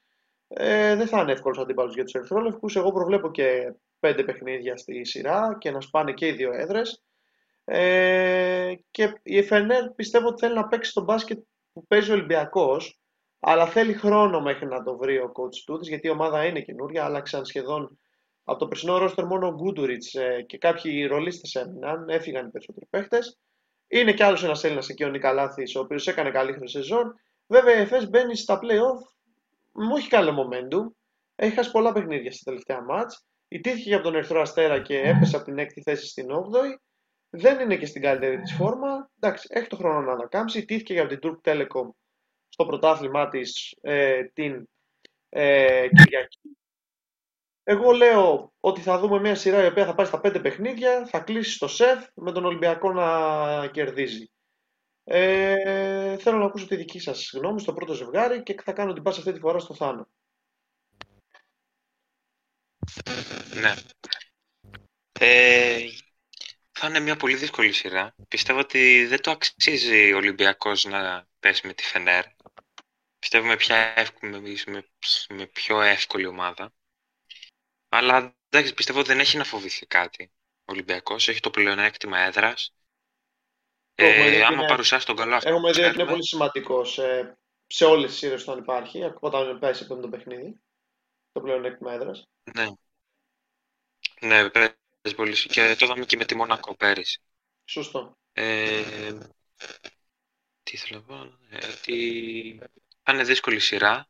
Ότι είναι και ότι άμα παρουσιάσει τον καλό του αυτό, ε, πιστεύω θα την περάσει τη Φένερ. Βλέπουμε ότι σιγά σιγά προσαρμόζεται, προσαρμόζονται και οι παίκτες στο δεδομένο της ομάδας, στο ζητούμενο του Ιτούδη. Ε, αλλά δεν έχει δεθεί ακόμη. Ε, έχει πολύ καλό ρόστερ βέβαια. Πολύ δυνατό ρόστερ. Της λείπει και ο, και ο Wilbekin βέβαια.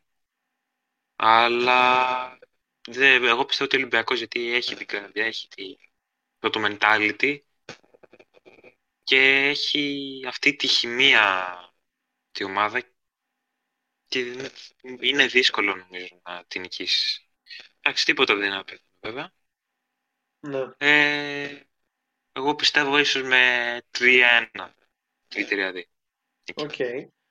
Hot take 3-1, μ' αρέσει, μ αρέσει, το κρατά.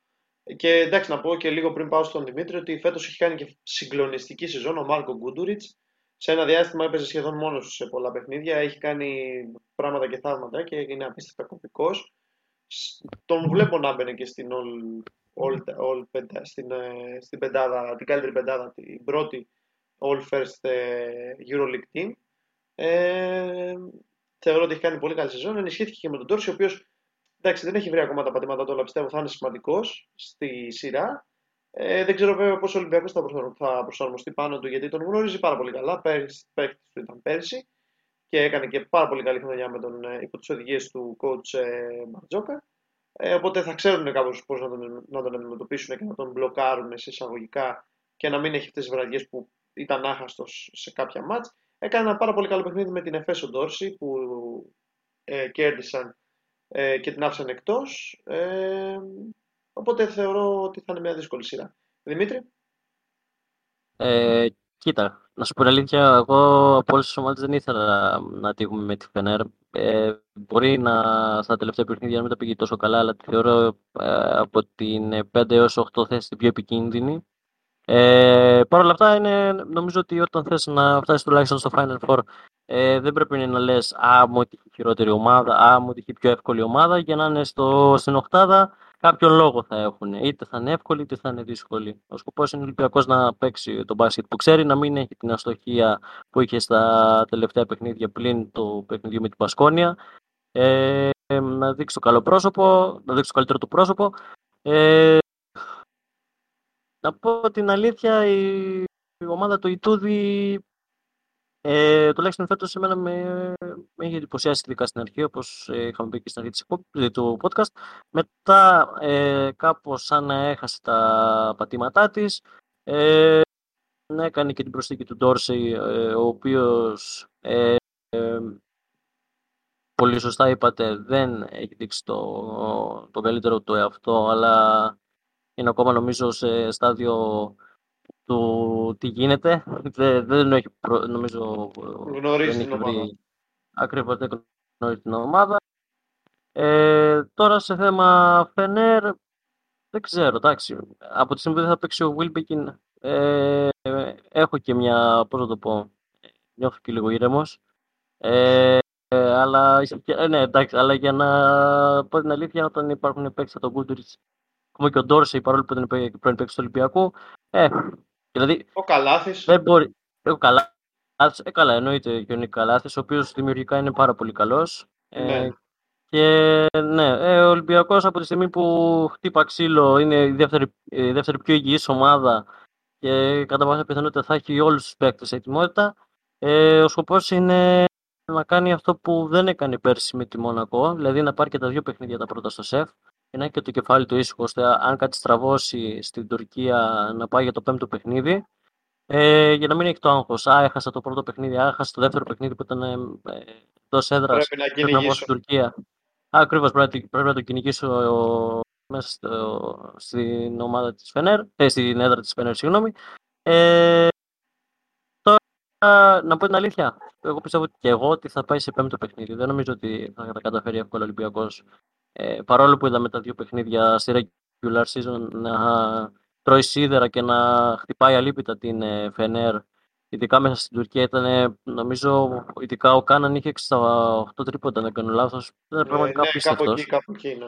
ναι, ναι, ναι. Ναι, ήταν, ναι, ήταν πραγματικά δεν έχανε τίποτα. Ε, και αφού, αφού που προείπες και για τον ε, Κάναν, ε, ο αντικατάστατης του Ντόρσεϊ που ποτέ δεν τον ε, αισθανθήκαμε καυτός σε πολλά παιχνίδια, μακάρι να δείξει το καλύτερο του εαυτό σε αυτά τα παιχνίδια, να δείξει ότι ξέρεις κάτι, έχουμε, έχουμε εμείς τον Ντόρσεϊ, έχουμε εμείς τον Κάναν. Μμ. Οκ, ωραία. Συμφωνώ απόλυτα και με τους δύο. Ε, απλά εντάξει, ε, καμία σχέση τώρα τα παιχνίδια της κανονικής περίοδου που ο Ολυμπιακός πήρε με μεγάλες διαφορές. Τώρα είναι άλλη εικόνα και το γήπεδο της Φενέρμπαχτσε είναι δύο, και οι δύο είναι πολύ καυτές έδρες και το ΣΕΦ και το Ulker Sports Arena, οπότε και από πλευράς κόσμου πιστεύω θα δούμε χαμό. Ε, θεωρώ ότι θα είναι μια σούπερ ανταγωνιστική σειρά. Ε, Game 5. Μόνο ο Θάνος μας είπε game σε τέσσερα παιχνίδια θα κλείσει σειρά, με τρία είναι υπέρ του Ολυμπιακού. Και νομίζω ότι έχεις δίκιο Δημήτρη. Καλύτερα να κερδίσεις τα δύο παιχνίδια που έχεις μέσα στην έδρα σου παρά να τρέχεις να πάρεις πίσω το πλεονέκτημα έδρας σε, μια δύσκολη, ε, ε, σε ένα δύσκολο γήπεδο όπως είναι αυτό της Φένερμπαχτ στην Τουρκία. Ε, Πάντως το μόνο σίγουρο θα είναι, θα είναι ενδιαφέρουσα η σειρά. Θα μπορούσα και εγώ να πάω προς, το 4, προς τα τέσσερα παιχνίδια γιατί η Φενέρμπαχτσε προσπαθεί να αντιγράψει το στυλ παιχνιδιού που παίζει ο Ολυμπιακός. Αυτό το γρήγορο παιχνίδι με πολλά τρίποντα, με πολύ fast paced παιχνίδι, με κοψίματα, με τον ψηλό να αποστάρει έτσι ώστε να ελευθερώσει τους, ε, τα, τους σουτέρ. Θέλει χρόνο. Είδαμε και ότι ο Μπαρτζόκας πήρε ένα, ένα χρόνο που δεν πήγε καλά η ομάδα και ένα δεύτερο που πέρσι έφτασε στο Final Four ως outsider και φέτος που το τελειοποίησε σχεδόν για να το καταφέρει. Οπότε όταν παίζεις με μια ομάδα η οποία παίζει καλύτερα το μπάσκετ που εσύ θες να παίξεις, μπορεί να αντιμετωπίσεις και προβλήματα. Μπορεί και όμως σε κάποια ματς να του πάρεις τα παιχνίδια επειδή θα τα χάσουν όλα και θα τα βάλεις όλα. Μένει να δούμε, εγώ πιστεύω θα είναι μια σούπερ ε, ανταγωνιστική σειρά και σίγουρα πάρα πάρα, πάρα πολύ ενδιαφέρουσα. Ε, κρίμα που δεν τελείωσε η Φενέρ στην πέμπτη θέση για να δούμε πώς θα μάτσαρε με τη Μονακό που είχα πει εγώ κάποια στιγμή σε μια εκπομπή. Αλλά εντάξει, η Μακάμπη δεν είναι κακή, θα τα πούμε σε λίγο. Ε, οπότε πάμε να δούμε την άλλη τρίτη, αν δεν κάνω λάθος, που είναι το πρώτο τζάμπολ. Ε, τι, πώς θα κυλήσει η σειρά και πόσο ωραία, θα, πόσο ωραία θα είναι τα παιχνίδια σε αυτό το ζευγάρι. Ωραία. Πάμε στην, στο επόμενο ζευγάρι. Είναι η Μπαρσελόνα με Τζαλγκύρης. Η Τζαλγκύρης μπήκε στην τελευταία αγωνιστική, την τελευταία αγωνιστική συγγνώμη, ε, στα play-off ως 7η. Καβάλισε της Φενέρ γιατί είχε ε, κερδίσει με μεγαλύτερη διαφορά στη Λιθουανία από ό,τι είχε χάσει στην Τουρκία. Έμεινε εκτός δυστυχώς για μένα γιατί την είχα συμπαθήσει η Μπασκόνια, η οποία με Τέριους Τόμψον και Χάουαρτ είχε παρουσιάσει ένα πολύ ωραίο σύνολο με έναν πολύ καλό προπονητή πρωτοεμφανιζόμενο τον Πεναρόγια και γενικά πρωτοεμφανιζόμενους παίχτε όπως ο Τέριους Τόμψον, Χάουαρτ, ο, ο, ο Κότσαρ, παίχτε οι οποίοι δεν είχαν. Ο; Κοστέλο, Μαρίνκοβιτς. Κοστέλο, ναι, ο Καστέλο ήταν και πέρσι στην ομάδα, Μαρίνκοβιτς, πολύ σωστά. Γενικά έχει μια ωραία ομάδα. Εντάξει, λίγο κρίμα που έμεινε εκτός. Ήταν και πρώτη, πέρασε και ένα διάστημα πρώτη. Νομίζω ότι ίσως και το ότι έχασε τον Πιέρια Χένρι λόγω της όλης ιστορίας με το ντόπινγκ ίσως κόστησε στην ομάδα γιατί ήταν σημαντικός για το rotation. Εντάξει, έμεινε εκτός. Η οικονομία για τον χρόνο, αν και πιστεύω ότι ο Ντάρις Τόμψον δεν θα μείνει στην ομάδα, θα πάει κάπου αλλού. Ε, πολύ ωραίο σύνολο. Πάμε τώρα στο μην μακρολογώ για την Μπασκόνια. Ε, Όποιος θέλει μπορεί να μπει να διαβάσει το Athletic Square, μια σχετική μικρή ανάλυση που είχα κάνει για την ομάδα. Ε, ωραία. Μπαρσελόνα Ζαλγίρι. Η Ζαλγίρι, όπως το πιάσα, μπήκε τελευταία. Στη, μπήκε τελευταία, τελευταία αγωνιστική, κέρδισε στην, ε, στο Μόναχο την Bayern. Ε, μπήκε στα playoff. Το Final Four το έχει στην έδρα της. Το θέλει όσο, όσο καμία άλλη ομάδα πιστεύω να βρεθεί εκεί γιατί με τον κόσμο της τα έχει και το αβαντάζ έστω και χωρίς να έχει το πιο πλούσιο ρόστερ ότι μπορεί να κυνηγήσει το όνειρο ε, έχουμε δει ότι η Ζαλγκύριο Αρίνα είναι ένα πραγματικό κάστρο δεν... και η ατμόσφαιρα που δημιουργείται είναι συγκλονιστική. Το είδαμε στον αγώνα με τον Ολυμπιακό που κέρδισε ο Ολυμπιακός στο τέλος με το σου του Σάσα Βαζέγκοφ. Γενικά μια συγκλονιστική, ένα συγκλονιστικό γήπεδο. Μια ομάδα η οποία βρήκε πρωταγωνιστές στα μέσα της σεζόν. Παίχτε όπως ο Ντίμσα, ο Μπιρούτης, ο Μπαρνσδέκη, ε, ο Κίνα Νέβαν που ήταν ο μεγάλος άτυχος, ακόμα και ο Ιζάια Τέιλορ που ήρθε από την ΕΦΕΣ. Ο Μαξ Βίτη κατάφερε να τους αξιοποιήσει έναν προς έναν εξαιρετικά. Έφτιαξε ένα σύνολο το οποίο σε κάθε παιχνίδι θα κυνηγήσει κάθε κατοχή, θα λυσάξει, θα τρέξει, θα, θα παίξει όσο πιο ανταγωνιστικά γίνεται για να σε κερδίσει. Και αν δεν το καταφέρει, θα έχει, θα έχει φτύσει αίμα μέχρι να χάσει. Απέναντι σε μια Μπαρσελόνα που εμένα όλη τη χρονιά δεν μου έχει γεμίσει το μάτι, να είμαι ειλικρινή. Δεν με έχει τρελάνει. Ε, ένα σύνολο το οποίο δεν έχει ιδιαίτερα πολλού σουτέρ. Πολύ παίζει με post, ε, με τον Μύρωτιτς, να βγάλουμε από εκεί το ότι μπορούμε να βγάλουμε στην επίθεση, με τον Γκάλιτς να ποστάρει, τον Βέσελη, δεν έχει έτσι, εξαίρεση του Κάιλ Κούριτς και του Κόρι Higgins, ο οποίος θα είναι εκτός στα πρώτα παιχνίδια, όπως και ο Βέσελη και ο Αμπρίνες, Βέσελη, Αμπρίνες, Higgins δεν θα είναι, συν Βέσελη δεν θα είναι διαθέσιμος στο πρώτο μάτς. Γενικά ένα σύνολο το οποίο εμένα δεν μου αρέσει, η ομάδα που από τις top 4 παρακολούθησα λιγότερο φέτος, ε, λιγο, λίγες κατοχές, λες και βλέπουμε ομάδα που είναι στη τελευταία θέση βαθμολογίας και όχι στην πρώτη. Δεν έχει κάνει ωραίο σύνολο. Συνεχίζει να με πείθει εμένα ο Σάρας ότι είναι καλός προπονητής. Ήταν συγκλονιστικός παίκτη από τους καλύτερους θέσεις του, αλλά σαν προπονητής ακόμα φαίνεται ότι δεν μπορεί να λειτουργήσει ένα τόσο μεγάλο σύνολο όπως είχε λειτουργήσει καλά στις Αλγύρε. Παίζει με το Alter Ego του, που είναι η παλιά του ομάδα. Έχουμε δει ότι όσε φορές έχει επισκεφτεί τη Ζαλγκύριο Αρένα έχει φύγει με σκημένο το κεφάλι. Παρ' όλα αυτά, θεωρώ ότι επειδή η Μπαρσελόνα έχει ένα ρόστερ πιο ποιοτικό και μπορεί να βρει περισσότερες λύσεις ακόμα και στα κλειστά παιχνίδια που μπορεί να ε, την ζωρίσει η Ζαλγκύρη, έχει βάθος. Εγώ θα πω, όπως έχω πει και off air, 3-0 η Μπαρσελόνα. Ξέρω είναι πολύ hot take, αλλά αυτό πιστεύω. Ε, γιατί η Ζαλγκύρης δεν έχει την ποιότητα που έχουν οι Blaugrana. Ε, θα πάω από την ανάποδη. Δημήτρη. Κοίτα, να σου πω την αλήθεια, ε, η Βαρκελόνα ε, στάθηκε τυχερή. Θα μου πεις γιατί στάθηκε τυχερή, γιατί δεν έπεσε πάνω στην Παρτίζαν που λέγαμε. Mm. Ε, αν είχε πέσει πάνω στην Παρτίζαν, ε, τώρα νομίζω ότι ούτε εσύ θα μίλαγες για το 3-0. Όχι, κράτα το οικονομία ε, για τη Ρεάλ για την Παρτίζαν σε λίγο. Εννο, εννοείται. Λοιπόν, η Ζαλγύρης ε, είναι εντυπωσιακή ομάδα τουλάχιστον εντός έδρας. Ε, επειδή την είχα παρακολουθήσει και με το παιχνίδι με τον Ολυμπιακό, ε, εμένα με έχει εντυπωσιάσει πάρα πολύ. Ε, τώρα με την Παρσελώνα δεν ξέρω ε, κατά πόσο θα καταφέρει να κρατήσει αντίσταση κόντρα στους Μπλαουγκράνα. Ε, η Μπαρσελόνα κατά πάσα πιθανότητα θα είναι στο Final Four. Ε, έχει το ρόστερ, έχει Μύρωτιτς ε, που ε, όταν είναι υγιής είναι πραγματικά απίστευτος. Ε, οπότε και το δεν χρειάζεται. Εγώ δεν, δεν θα το αναλύσω παραπάνω γιατί δεν βλέπω ότι η Ζαλγκέρ θα μπορέσει να καταφέρει κάτι. Ε, κατά πάσα πιθανότητα θα πάει 3-1. Ε, θα μπορέσει τουλάχιστον να πάρει ένα παιχνίδι, όχι μέσα στο Παλαό Μπλαουγκράνα, αλλά τουλάχιστον μέσα στην έδρα της. Ε, θα μπορέσει να πάρει μια νίκη. Ε, λογικά ε, θα δούμε ωραία ματσάκια. Εγώ πιστεύω ότι δεν θα παραιτηθεί σε κανένα από αυτά τα παιχνίδια ε, η Λιθουανική ομάδα, αλλά ναι, Μπαρσελόνα. Οκ. Okay. Θάνο; Ε, δεν ξέρω, για κάποιο λόγο πιστεύω αρκετά τη Ζαλγκίρις. Ε, είναι μια πολύ σκληροτράχηλη ομάδα. Ε, Παρ' όλα αυτά, εντάξει, η Μπαρτσελόνα είναι μια πολύ καλή ομάδα, έχει καλούς παίκτες. Βέβαια, έχει ένα θέμα στο σουτ. Είναι αλήθεια, δεν έχει πολύ τρίποντα. Αλλά όταν είναι στη μέρα της είναι πραγματικά απίστευτη ομάδα. Έχει πολύ καλούς παίκτες. Ε, πιστεύω ότι δεν θα δυσκολευτεί ιδιαίτερα. Αλλά δεν νομίζω ε, σκούπα, ξέρω εγώ, 3-0. Ναι. Δηλαδή πιστεύω 3-1. Και εσύ Θα το πάρει ίδιο. ένα παιχνίδι. Θα πάρει, Ναι, ένα 3-1. παιχνίδι, θα πάρει ένα παιχνίδι στο, στην έδρα της Μπαρτσελώνα ή θα κάνει μια νίκη έτσι για το τυπικό στο, για να βάλει ένα γκολ ας πούμε που λέμε στην έδρα της. Ε, σ- στην έδρα της πιστεύω. Ε, και, ναι, και εγώ πιστεύω ότι αν να κερδίσει κάτι που δεν το πιστεύω, το κερδίσει στην έδρα της.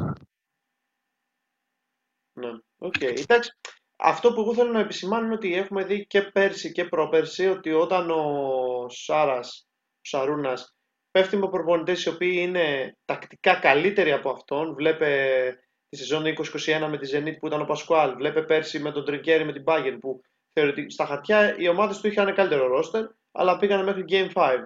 Ε, ο Μαξβίτης έχει δείξει ότι είναι ένας πολύ καλός προπονητής, αν και πρωτοεμφανιζόμενος, στη, όχι πρωτοεμφανιζόμενος, δεν έχει πολλά χρόνια στη EuroLeague, δεν ξέρω αν μπορεί να τον ζωρίσει και εκεί τακτικά. Εγώ πιστεύω ότι επειδή δεν έχει το βάθος, το βλέπω για σκούπα. Θα δείξει. Μπορεί να βγείτε εσείς σωστοί που έχετε πει 3-1 ή μπορεί να κάνει και την υπέρτατη έκπληξη Ζαλγκύρη και να προκριθεί.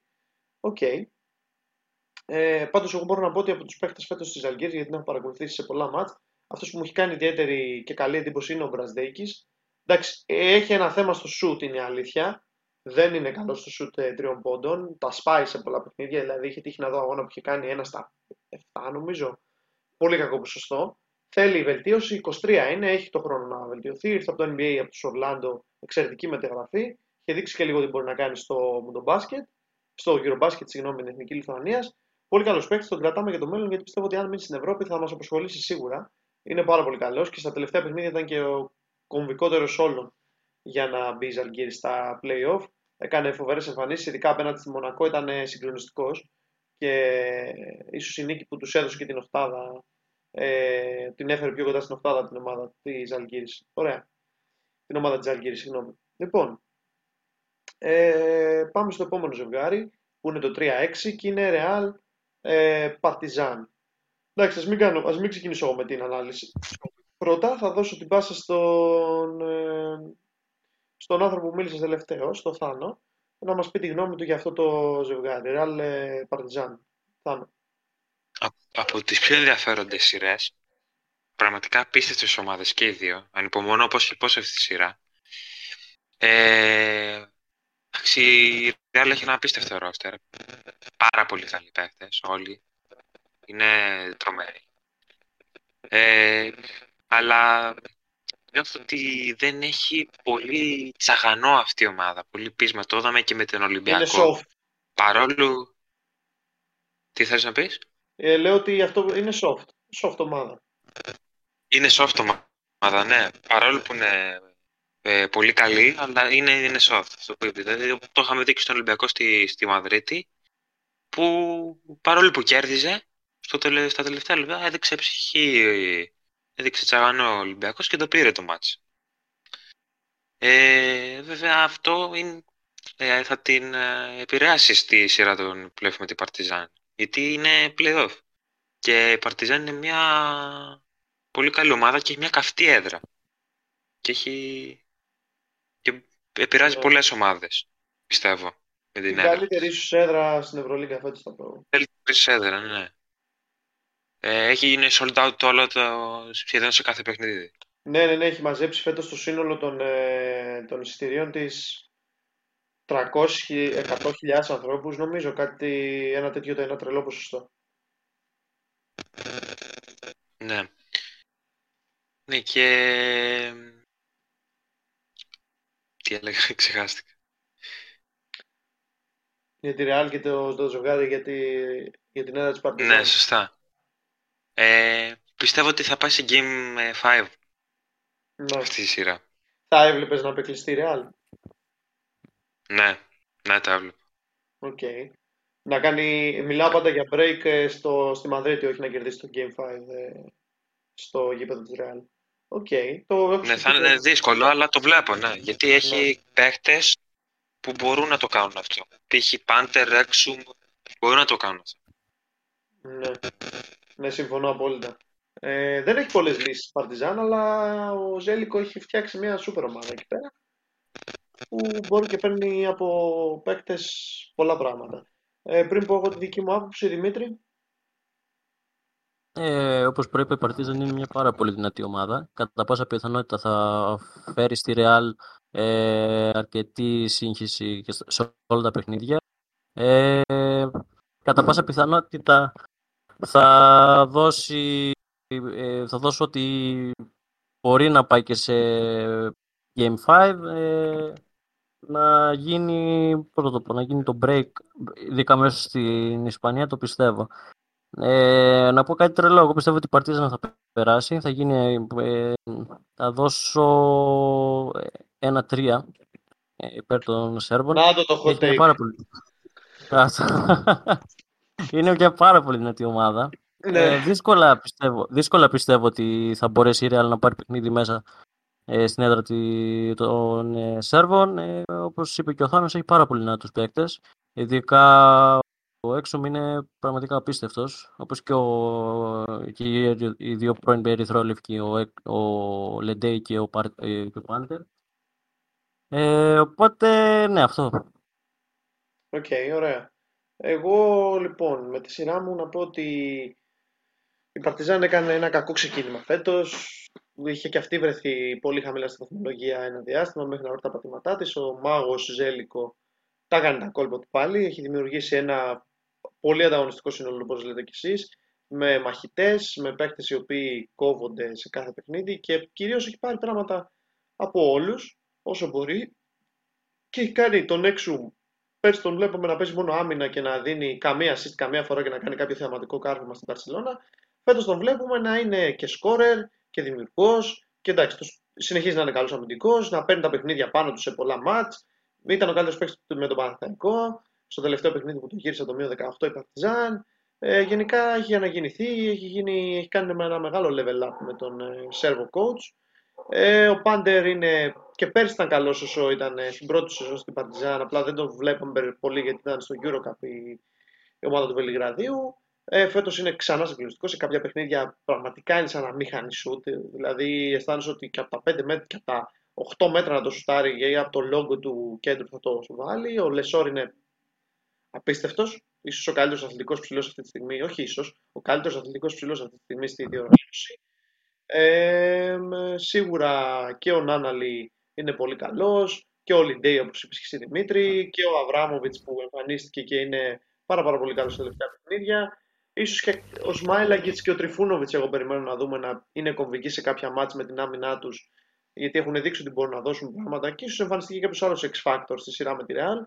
Μπορώ να πω ότι και εγώ θα έβλεπα να γίνει έκπληξη εδώ, να, δώσει το, να πάει η Παρτιζάν και να πάρει ένα μάτι στη Μαδρίτη, γιατί όπως είπε πολύ σωστό και Θάνος, ναι μεν η Real έχει πολύ βάθος και έχει πολύ καλό ρόστερ, αλλά θα μπει στα play-off χωρίς τον Γιούλ από ό,τι φαίνεται και τον Williams Goss που είναι τραυματίες, οπότε μόνο Σέρχη μένει να είναι playmaker και δεν μπορεί ο Σέρχη στα 37 του να βγάλει 40 λεπτά, θα θέλει μάσκες οξυγόνου στο τέλος κάθε παιχνίδι για να αντέξει. Ε, οπότε με το ότι η Παρτιζάν δαγκώνει σε κάτι παιχνίδια και ειδικά με στην έδρα της την πάτησε και όλα στη Λάλη την με 104-90. Ε, έτυχε να δω και τον αγώνα live, είχε παίξει απίστευτα. Ε, θεωρώ ότι σε ένα γήπεδο το οποίο κοχλάζει και τώρα να ακούς 60-20.000 Σέρβους πάνω το κεφάλι σου να φωνάζουν σε επηρεάζει θέλοντας και μη και αν δεν έχεις και την περιφερειά σου καλά που έχουμε δει στον μπάσκετ όταν μια ομάδα δεν έχει υγιείς στους περιφερειακούς της, έχει μεγάλο πρόβλημα. Γιατί ναι, και ο Μούσα είναι πάρα πολύ καλός, ε, αλλά δεν μπορεί να τα τραβάει όλα αυτό επιθετικά. Δεν είναι και playmaker. Πολλές φορές τον βλέπουμε να κατεβάζει την μπάλα, δεν μπορεί να είναι και playmaker και scorer και δημιουργός. Ε, θεωρώ ότι σε εισαγωγικά, αν τους δίνουν λίγο, μπορούν να τους σπάσουν τον τζαμπουκά και να τους πάρουν τη σειρά. Αλλά εγώ πιστεύω ότι και αυτό το match και αυτό το ζευγάρι θα πάει σε Game 5 και επειδή η Real έτσι έχει ένα πιο ποιοτικό ρόστερ και είναι λίγο μετρημένε στα δάχτυλα επιλογές του Ζέλικου στον πάγκο σε κάποια μάτς, όταν δεν του βγαίνει το παιχνίδι φαίνεται ότι δυσκολεύεται να βγάλει λύσεις, να βρει λύσεις. Θα βλέπα τη Real να καταφέρνει με, το, με την ποιότητά της να πάρει ένα κρίσιμο game 4 ας πούμε στο Βελιγράδι και να στείλει τη σειρά ξανά πίσω στη Μαδρίτη και να κάνει το game, να, να το πάρει στο πέμπτο παιχνίδι. Εγώ θα πω 5 παιχνίδια και Real 3-2. Αλλά δεν θα με εκπλήσει να δω την Παρτιζάν να περνάει. Στην τελική σήμερα και όλα σε συνέντευξή του στο Basket News, ο Mike Batista, το πρώην παίκτης του Παναναϊκού, που τώρα είναι πλέον και προπονητής, είπε ότι η Παρτιζάν θα πάει στο τελικό. Δεν ξέρω τι πιστεύετε, αν, το, αν πιστεύετε ότι μπορεί να φτάσει εκεί πέρα η ομάδα της Παρτιζάν. Αυτός αυτό πιστεύει.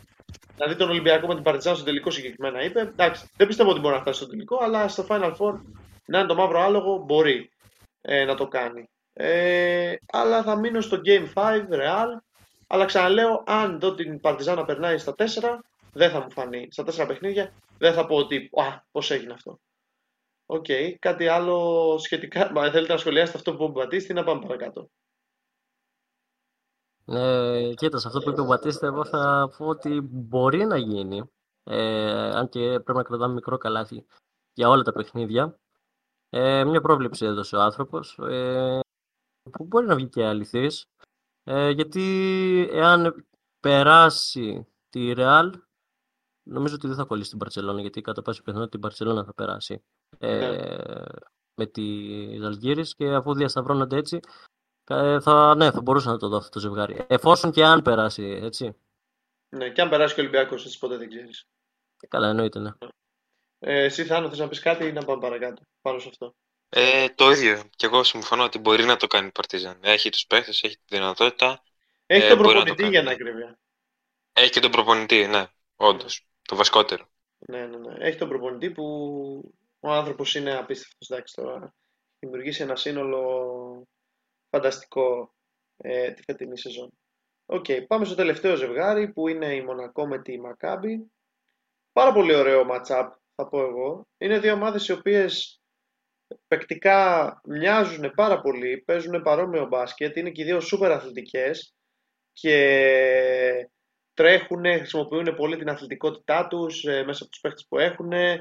Ε, παρόμοιο στυλ μπάσκετ με πολλές κατοχές, πολλά σουτ, πολλά, ε, πολλές προσπάθειες να τις παίρνει ένας παίχτης όταν είναι στη βραδιά του. Βλέπει Mike James, βλέπει Elio Κόμπο, βλέπει Wade Baldwin, Lorenzo Brown. Ε, πανομοιότυπες ομάδες. Δεν ξέρω πώς μπορεί να κάτσει. Η Μονακό πέρσι έδειξε ότι ναι, μεν είχε το, την ποιότητα και την αθλητικότητα να κοντράρει τον Ολυμπιακό, αλλά και φέτος έχουμε δει ότι όταν παίζει με ομάδες οι οποίες τακτικά είναι λίγο καλύτερες από αυτήν, δυσκολεύεται γιατί πολλές φορές πάει μόνο με την αθλητικότητά της και δεν μπορεί να κυνηγήσει κάτι περισσότερο. Ε, σαν να βλέπεις δύο αδερφάκια είναι αυτό το ζευγάρι θα πω εγώ ε, ή δύο ξαδερφάκια ας πούμε. Γιατί όπως είπα είναι παρόμοιο το στυλ τους. Ε, θεωρώ ότι θα είναι μια πάρα πολύ ενδιαφέρουσα σειρά. Ε, θα γίνει χαμός. Η, η Μακάμπη έχει και μια η Μακάμπη έχει το καλύτερο ρεκόρ εντός έδρας φέτος με 15-2 οπότε θα είναι δύσκολο για τη Μονακό να πάει εκεί και να πάρει ένα αποτέλεσμα. Έχει, το, έχει την ποιότητα να το κάνει. Έχουμε δει βέβαια ότι και φέτος χωρίς τον Mike James σε πολλά μάτς η Μονακό έχει ανταπεξέλθει και είναι εξίσου ανταγωνιστική και έχει πάρει μεγάλα αποτελέσματα. Ενώ ας πούμε πέρσι βλέπαμε ότι όταν έλειπε ο Mike James η ομάδα δεν μπορούσε να είναι στο 100% και να είναι καλή. Ε, δεν ξέρω. Θεωρώ ότι εδώ θα πω ότι και εδώ πάμε για πέντε παιχνίδια με τη Μονακό να περνάει ε, και να πέσει πάνω στο ερυθρόλευκους ίσως αν περάσουν αν περάσει ο Ολυμπιακός στην ε, Φενέρ και να δούμε έναν πολύ πολύ ενδιαφέρον με τελικό γιατί η Μονακό να θυμίσω και δύο, έκανε 2-0 φέτος τον Ολυμπιακό, το κέρδισε και στο ΣΕΦ και στη Γαλλία. Εντάξει, είναι πολύ μακρινό αυτό που λέω. Έτσι, απλά να σημειώσω ότι στα δύο μεταξύ τους παιχνίδια φέτος στην Ευρωλίγκα, Μακάμπι και Μονακό, η Μακάμπι έχει κερδίσει ο Ισραήλ με 78-70 και η Μονακό έχει κερδίσει με ένα μεγάλο σκορ στη Γαλλία με ένα λεπτό να βρω το, το ζευγάρι. Έχει κερδίσει με 86 80, 67 αν το θυμάμαι καλά με, ε, έχει κερδίσει με ένα συν 20 σχεδόν.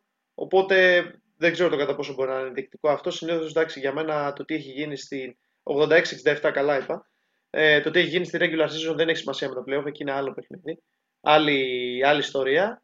Ε, πέντε παιχνίδια με τη Μονακό να περνάει, λέω εγώ.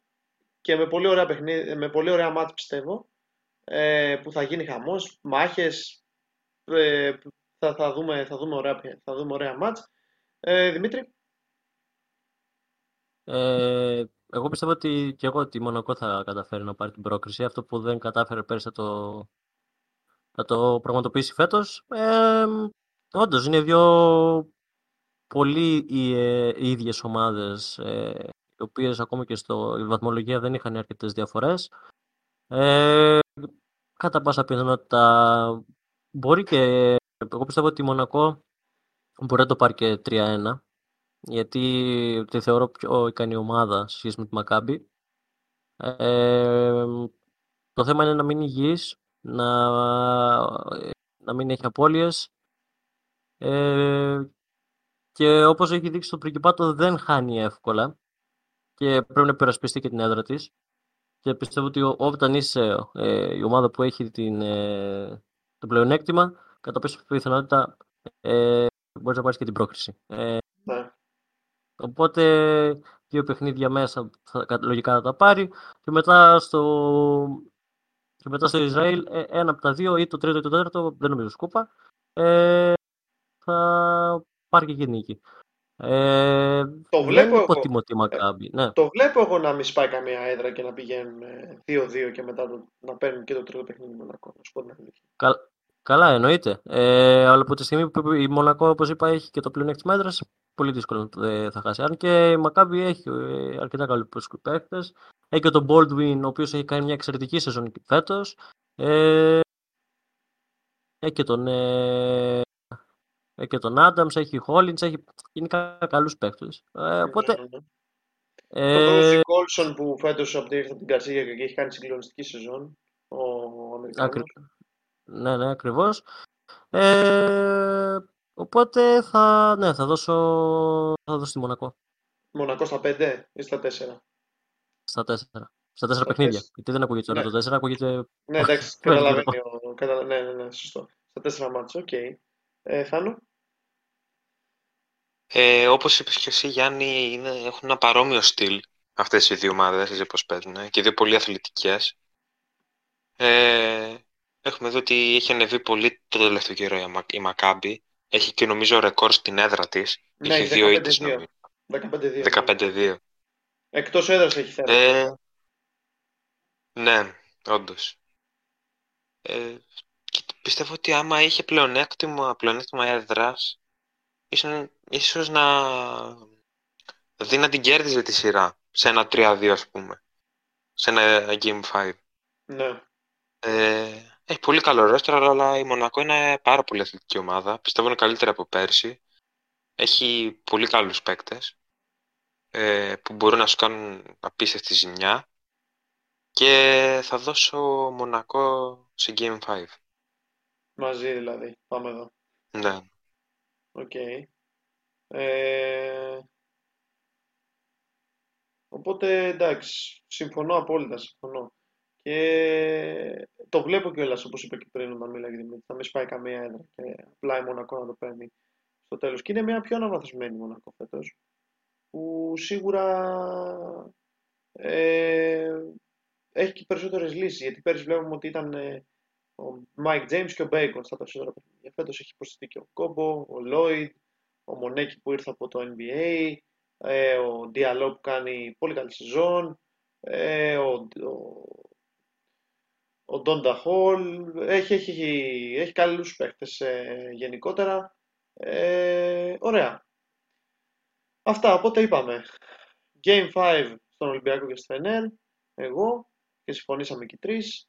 3-0 είπα εγώ την Παρσελώνα. Εσείς δώσατε 3-2 τη σειρά, αν δεν κάνω λάθος. Καλά δεν λέω. Μμμ. Ωραία. Ναι. Να περάσουν την Blaugrana. Εσείς δώσατε ότι η Παρτιζάν θα κάνει την έκπληξη και θα περάσει στο Final Four. Εγώ είπα 3-2 την Real. Ε, και καταλήξαμε στον Δημήτρη να λέει 3-1 η Μονακό και 3-2 εγώ και ο Θάνος. Σημειώστε τα αυτά. Να έρθουμε εδώ όταν τελειώσει τα play-off και είμαστε στα Final Four να δούμε πόσο ή ξεφτύλα γίναμε ή πέσαμε μέσα. ε, ωραία. Αυτοί ήμασταν παιδιά. Ε, το επεισόδιο σήμερα ήταν full ε, αφιερωμένο στην Ευρωλίγκα. Όλα πάνω εκεί. Θα έχουμε από εβδομάδα, από Δευτέρα επεισόδιο ξανά για το NBA με τον Τάσο φυσικά ε, που έλειπε σήμερα από την παρέα μας και εκεί έχουν γίνει πολλά πραγματάκια, έχουμε πολύ, ωραία, πολύ ωραίες σειρές. Έχουμε έναν Draymond Green, ο οποίος από ό,τι φαίνεται αποφάσισε να δείξει ότι έχει πολύ καλό βήμα όταν έκανε παρέλαση και πάτησε σήμερα το Σαμπόνις. Ε, Τέλος πάντων, θα τα πούμε τη Δευτέρα αυτά με τον Θάνο. Θα αναφερθούμε εκτενέστερα. Ε, αυτοί ήμασταν παιδιά. Ευχαριστούμε πολύ που, ε, θα, που μας ακούσατε. Ε, πάμε να δούμε ωραία play-off, πάμε να δούμε ωραίες μονομαχίες. Ε, δεν έχω να πω κάτι άλλο. Δεν ξέρω αν θέλετε εσείς παιδιά κάτι να προσθέσετε πριν κλείσουμε. Όχι, όχι. Ωραία. Είμαστε, εγώ είμαι, εγώ είμαι καλυμμένος. Ωραία, σας Και εγώ. ευχαριστώ, σας ευχαριστώ πολύ που ήρθατε και όλα σήμερα στο επεισόδιο να με βοηθήσετε. Φυσικά και τους τρεις μπορείτε να μας διαβάζετε στο Athletic Square, κάνουμε αναλύσεις εκεί πέρα, κάνουμε ωραία πραγματάκια, ε, λέμε για ομάδες, λέμε, γράφουμε, τα παιδιά γράφουν και για ποδόσφαιρο, σε, σε μεγαλύτερη συχνότητα σχέση με αυτά που ε, γράφω εγώ. Πριν κλείσουμε, θέλω ένα σχόλιο για τα μάτς του Champions League ε, να τα ακούσει ένας φίλος που ακούει ποδόσφαιρο να πάρει και αυτά. Έχουμε τη Real σήμερα με την Chelsea που έχει κερδίσει η Real 2-0, τη Milan με την Napoli το 1-0, τη Bayern που κέρδισε, η City που κέρδισε την Bayern 3-0 και την Inter με την Benfica. Τι βλέπετε για σήμερα, γιατί γράφουμε Τρίτη 18 του μήνα. Ε, θα περάσει η Milan, θα περάσει η Real, τι, ένα σύντομο σχόλιο και από τους δύο. Ε, λοιπόν, στο ότι η Real θα περάσει αυτό είναι σίγουρα. Μπορεί και να 1-1, μπορεί και 1-0, ε, αλλά θα περάσει. Ε, να πω την αλήθεια, στο Ιταλικό, στον Ιταλικό εμφύλιο βλέπω παράταση σήμερα. Οκ, ωραίο, ωραίο, μακάρι. Ε, εγώ θα πω ένα-δύο για τη Real Έδωσε και, και σκορ. Ωραίος. ναι, και εγώ βλέπω για το Ιταλικό ντέρμπι βλέπω πέναλτι. Πέναλτι. Πω, πω, μακάρι, εντάξει. Εγώ επειδή με Μίλαν βέβαια θα ήθελα να μας δω να κερδίζουμε, να πηγαίνει ένα 1-1 και να φύγει το άγχος, να μην πάμε στα πέναλτι. Ε, εγώ θα πω ότι παρόλα αυτά πιστεύω θα περάσει η Νάπολη σήμερα και από την άλλη σίγουρα Real. Αύριο, εντάξει, έχεις και τη γνωστή σου αγάπη για τη City Θάνο, δεν νομίζω να κινδυνεύσετε. Ούτε εγώ δεν το νομίζω. Ναι. Και να μην γίνει. Άντε, ναι, άντε λίγο να ανισχύσετε εκεί πέρα να δεχθεί ένα γκολ, αλλά πιστεύω ότι ίσως πάει με την ίδια διακύμανση το παιχνίδι μια εύκολη νίκη της City. Ε, καλά και στο άλλο ζευγάρι, τυπικό επίσης πιστεύω είναι το μάτι του San Siro. Δεν ξέρω αν μας συμφωνείτε, στο Inter Benfica. Ναι, ναι. Ναι, ναι, ναι. ναι. Ωραία, οπότε πήρατε και την πρόληψη για το Champions League. Inter, Inter Napoli, Real και City στα ημιτελικά, να το